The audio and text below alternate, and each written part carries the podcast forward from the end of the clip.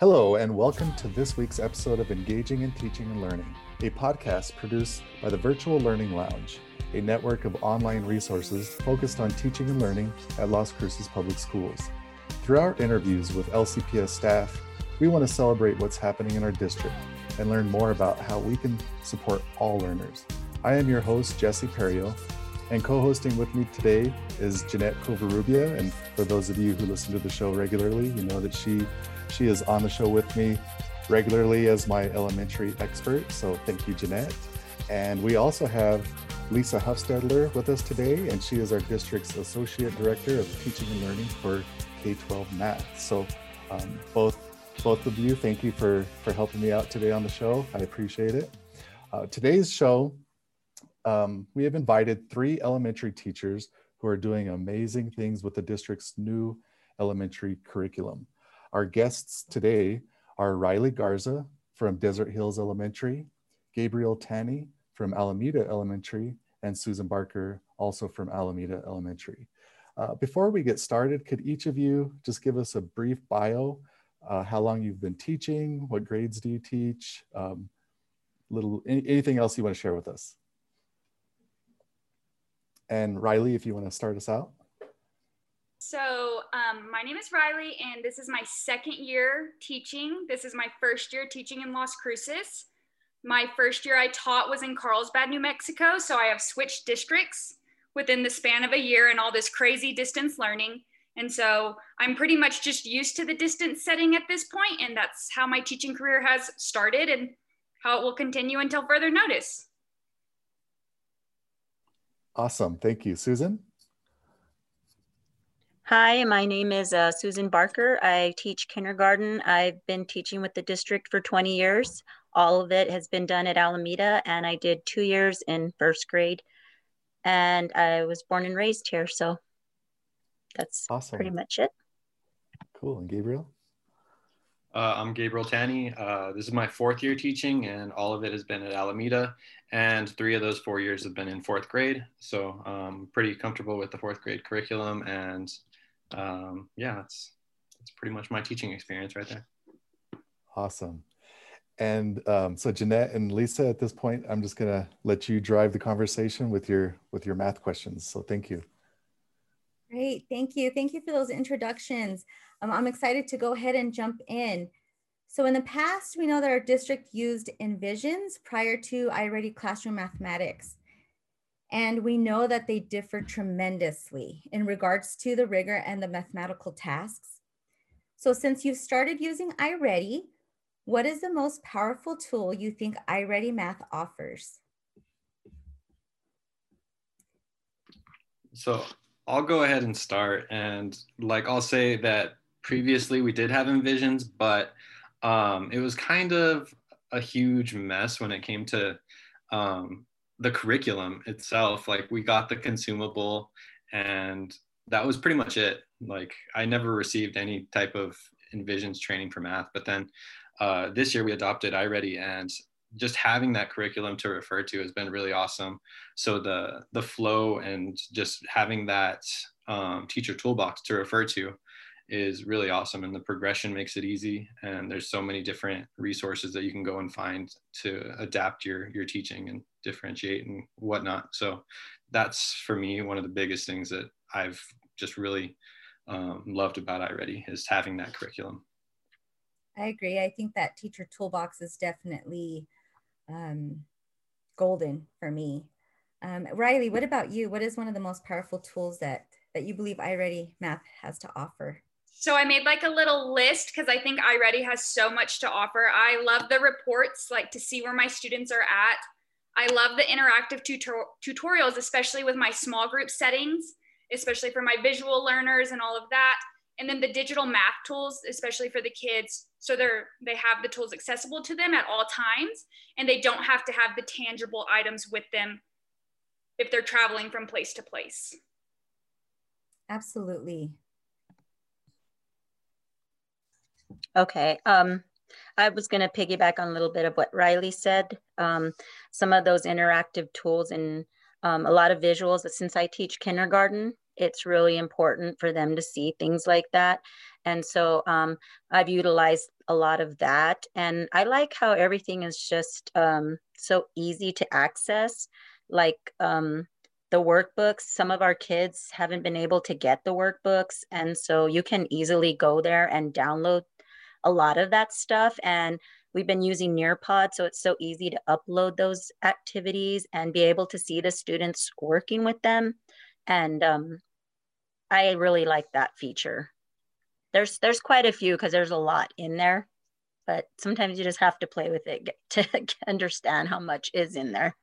You're right. There is absolutely so many components of iReady, so many great components. Um, and so you kind of talked about um, using the the interactive math videos um, and with Nearpod. And Riley, you mentioned um, the digital math tools. So have you guys used these math tools um, to meet the needs of hands-on learners? How have you guys dealt with that? I know many students thrive off of having hands-on manipulatives to help them out with math. So how, how have you guys met the needs of your hands-on learners with this curriculum? Um, I've used some of the, like you said, some of the digital tools and um, like uh, stuff is really easy to access, um, like the 10 frames and there's cubes and things like that. And yes, we would love to have them working with them hands on, but because we can't do that, it's really uh, easy to use that stuff in iReady and be able to show them on there. I actually like the PowerPoint slides too. And um, I've used those to write things on there and um, try to use the interactive manipulatives, which is really cool.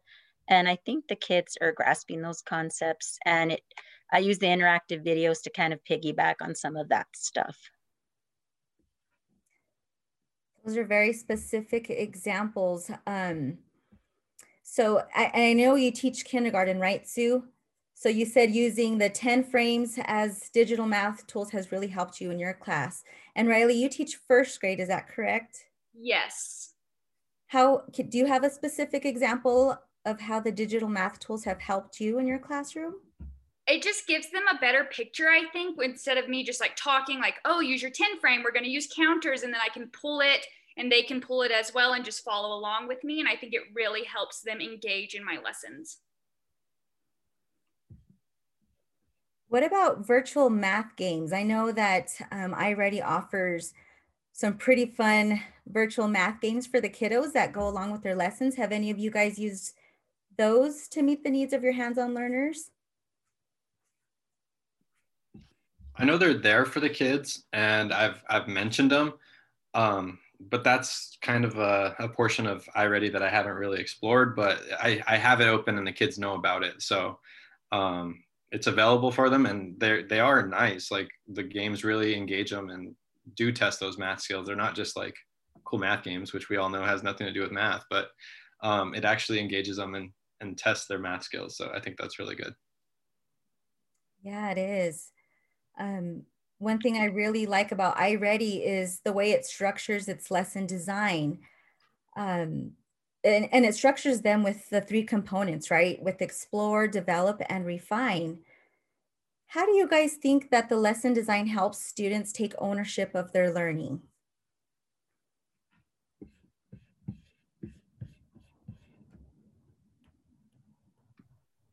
So I think it, it really does do a good job of scaffolding um, with the, the way it's laid out and all the visual representations and the, the modeling it does from. Um, I think those those visual representations and just how how thorough it breaks down each step, especially like um, in fourth grade when you have to know kind of what you're doing with different algorithms and stuff, but each each step is broken down and kind of explained and visualized for the, the kids too. And I think um, they really need that. And and that kind of gives us a, a better view at where some misconceptions are or some just holes that these these kids are coming to us with especially with the way we ended last year and are going this year. It, it really gives us a better idea of where these these kids are. Yeah, um, one of the things I like to, I know you talked about um, all the different types of lessons. And one of the things I like to do at the end of those lessons also to help the kids understand if they're um, uh, actually grabbing the concepts is the comprehension checks. And with kindergarten, because they're so young and they're um, they can't sit for very long, most of them are like five questions and there a lot of them are multiple choice or things like that and so when they take that assessment and then you can show them you know okay you had a little trouble with this and then like you said maybe refine the lesson for them or uh, reteach it to them so I, I i like that part of the iReady yeah i think the refine part of the lesson design is amazing it it has students strengthen their skills through all of these practice and applications, right? Like the ones you just mentioned. Um, you're reteaching, you're reinforcing with those comprehension checks. And if they can do that in kindergarten, they can do that in any grade, I assume, right?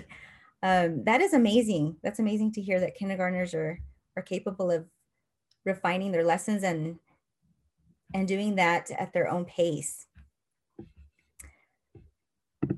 All right. Um, how how is differentiation made easy with this new curriculum i know there's so many tools that we can use and we've mentioned some of them what is one way that you believe iReady helps you differentiate instruction for your students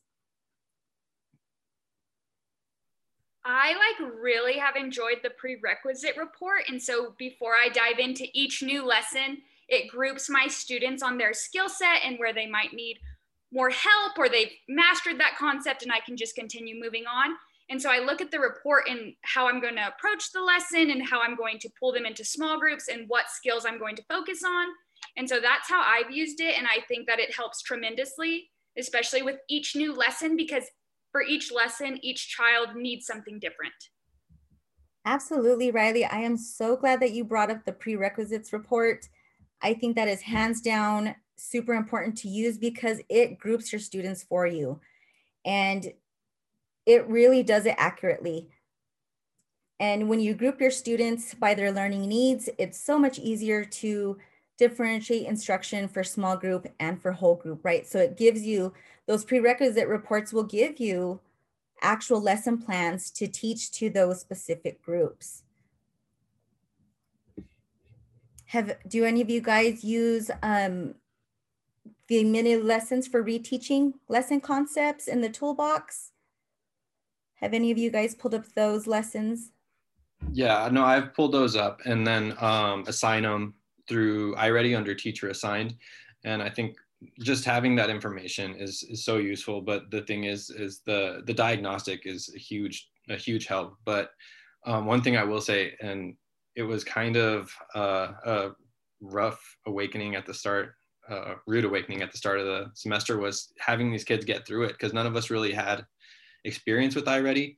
And for fourth grade, it took over an hour for these kids to take it. But once they get through it, it's like, it, it's such a time saver for sure. And it gives you so much information and tools that you can use. So um, just getting them through that diagnostic was such a, a good help. And then, um, like Miss Garza was saying, the the grouping and the prerequisites will just tell you um, where you should put your kids and what what their needs are. So, so Gabe, I'm glad that you brought up the diagnostic um, because there's so many of those diagnostic reports that we can use. Do you all have a favorite diagnostic report to analyze your classroom data? I know we have, uh, Susan mentioned the comprehension checks, there's the prerequisites, right? The di diagnostic. Um, which one is your absolute favorite and why? So I know I use the um, comprehension checks a lot for math. Just like af after we're done with refine, I go and assign the comprehension check. And I think just uh, having that report is just like basically all, all your other assessment um, programs where it breaks it down by each question and you can see what each kid did um, and where they have those misunderstandings. So having that tool built into the, the program is just, again, it's a, time saver for sure. And it just gives us a better idea of where our kids at and what they need to succeed. Yeah, and I think I mentioned that kind of like um, that I like the comprehension checks, especially like I said, because some of them are five questions, and then some of them have like an A section and a B section. So um, I like the way the lessons are scaffolded too, and they build on each thing. And like Mr. Tanney said, I think um, when you can give those little comprehension checks after you've done a week long lesson, or most of them are about five days, you can kind of see where they struggled or where they might need help. And you can um, help them in when you're doing your grouping. And so I like that part. I agree with the comprehension checks. I also like the pre-test so then I can see how I need to teach my lesson, what skills I really need to focus on. And then as we build throughout the week, I look at the comprehension checks and I'm like, oh, can we move forward or do I need to go back and really focus in on these set of skills? And I just really think it's a great tool. Do you guys think that the diagnostic mirrors how the child is actually doing in class? Do you think it's a pretty close representation to their performance in the classroom in comparison to other tests that we've used in the past? I would definitely say so. Um, for a majority of the kids, I mean, just using that diagnostic and what you know about the kid, you you can tell whether the diagnostic is accurate or not. There's been a, a few instances where I know the kid was just clicking or didn't take the test seriously, and it, it's obvious in the diagnostic. And the good thing about it though is that you can go and adjust their their lessons and where they're at. So even if they don't take it seriously, just knowing the kid on a personal uh, one by one, one on one basis, you can go and adjust his or her um, path. I'm glad you brought that up. The My Path um, structure is pretty awesome in the way that we are able to assign specific tasks for for our students. Do you guys feel um, Miss Garza and Miss Barker, do you guys also feel that the My Pathway is such an essential tool to be able to help differentiate instruction for these kiddos? I do think it is because you have kids on one end of the spectrum and on the other, and it's totally tailored to their needs and where they can grow. And so I really like that aspect of it as well. I also like how it's individualized per stu- for each student. The only problem I think I have is that I don't have a lot of kids that will get on it, and you kind of have to remind them, you know, you need to get on there and work um, with your math and and use my path. So, um, and I think going back to the diagnostic test, I think um, for kindergarten it was a little hard it was like Mr. Tanney said, long and challenging questions. And hopefully, most of the kids were doing it by themselves. But I mean, they are at home, so we aren't there to monitor them. And this is the first year that we've used it. So it's, we're not really familiar. Like, I didn't get to see them take the test. So I wasn't sure, like, some of the questions when they first took it. So, um, yeah, I think that's been a little bit of a challenge. Hard for younger ones. for yeah. Diagnostic was a learning experience, I think, for all of us that first time, and just wrapping our heads around like what it is, right? Like that. Okay, this is a diagnostic test. It's going to change, and it's expected that the the kids will only get about half the questions right. And so I think we were much better prepared to share that message um, with families and, and teachers the second time around for sure. Yeah, the second time for sure, I know for me was much smoother. How do you guys feel about that? Do you guys think that the second round was a little well oiled, more oiled than the first time? I, I, feel like it was, but I do know like some parents once and there's that little video you can send the parents like please don't help them please let them do it by themselves but um, i think um, they were a little bit better prepared this time around. So, and like I said, we just reminded them to be patient, make sure they answer the best they could, and then go to the next question. Yeah, so in comparison to our old curriculum, do you think that iReady Math is better suited for virtual learning than Envisions was? Yeah, I would say for sure it is. Um, just having all these online components um, built into it has been, I mean, so so nice with the virtual learning.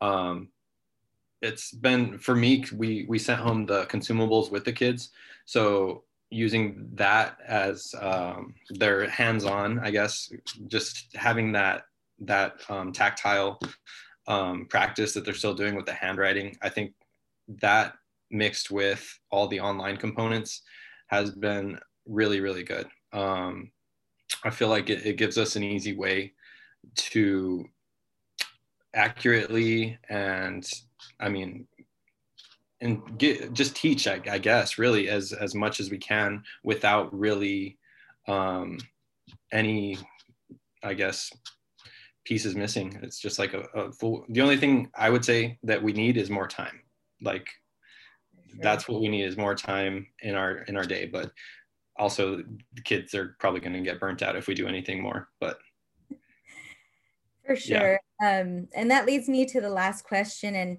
that's what teacher supports do you think is still needed i know this is our first year using this curriculum and there's so many components right to it so many important components that that are essential to um, having our students become successful in in mathematics so is there something that you can think of that you think teachers still need support with in regards to this new curriculum?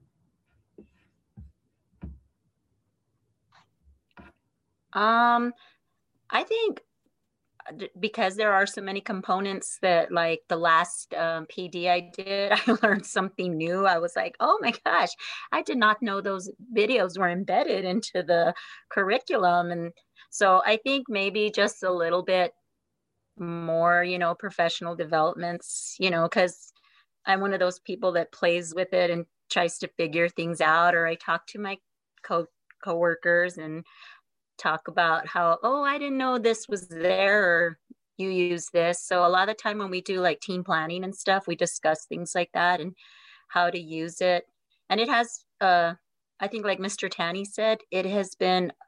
I don't know how it would have been to use the other curriculum with this um, remote learning. I just don't even, I mean, because they had mats that we would take out and separate them and everything. And just like I said, how you can download a lesson and share it with them interactively through, like I said, Nearpod and get to see them doing the actual work like that. And even the kids are kindergarten, you wouldn't believe they can, um, you can send them a link through chat and they can go to it. It's like amazing. So I'm glad that we got this new curriculum.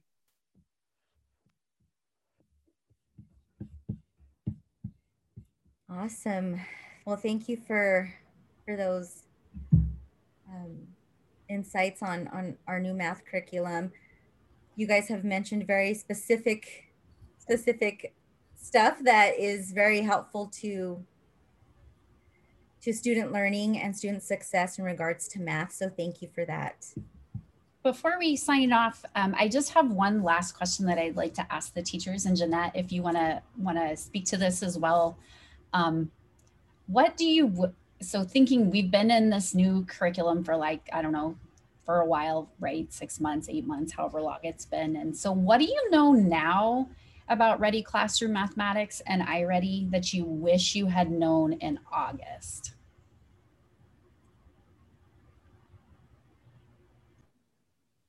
Um, like Sue said, I wish I would have known about those videos, um, especially for new teachers or for teachers that are teaching a new grade level. Um, I know I've jumped from kindergarten to fifth grade. So those videos have been extremely helpful and I just discovered them this last PD. So that is definitely something that I wish I would have known about hands down at the beginning because they yeah. have them in, in handy and it's an actual video of a teacher teaching this lesson to students. And I think that that is probably one of the best tools that you can offer teachers you know, being able to watch those recordings and seeing um, a lesson being taught live.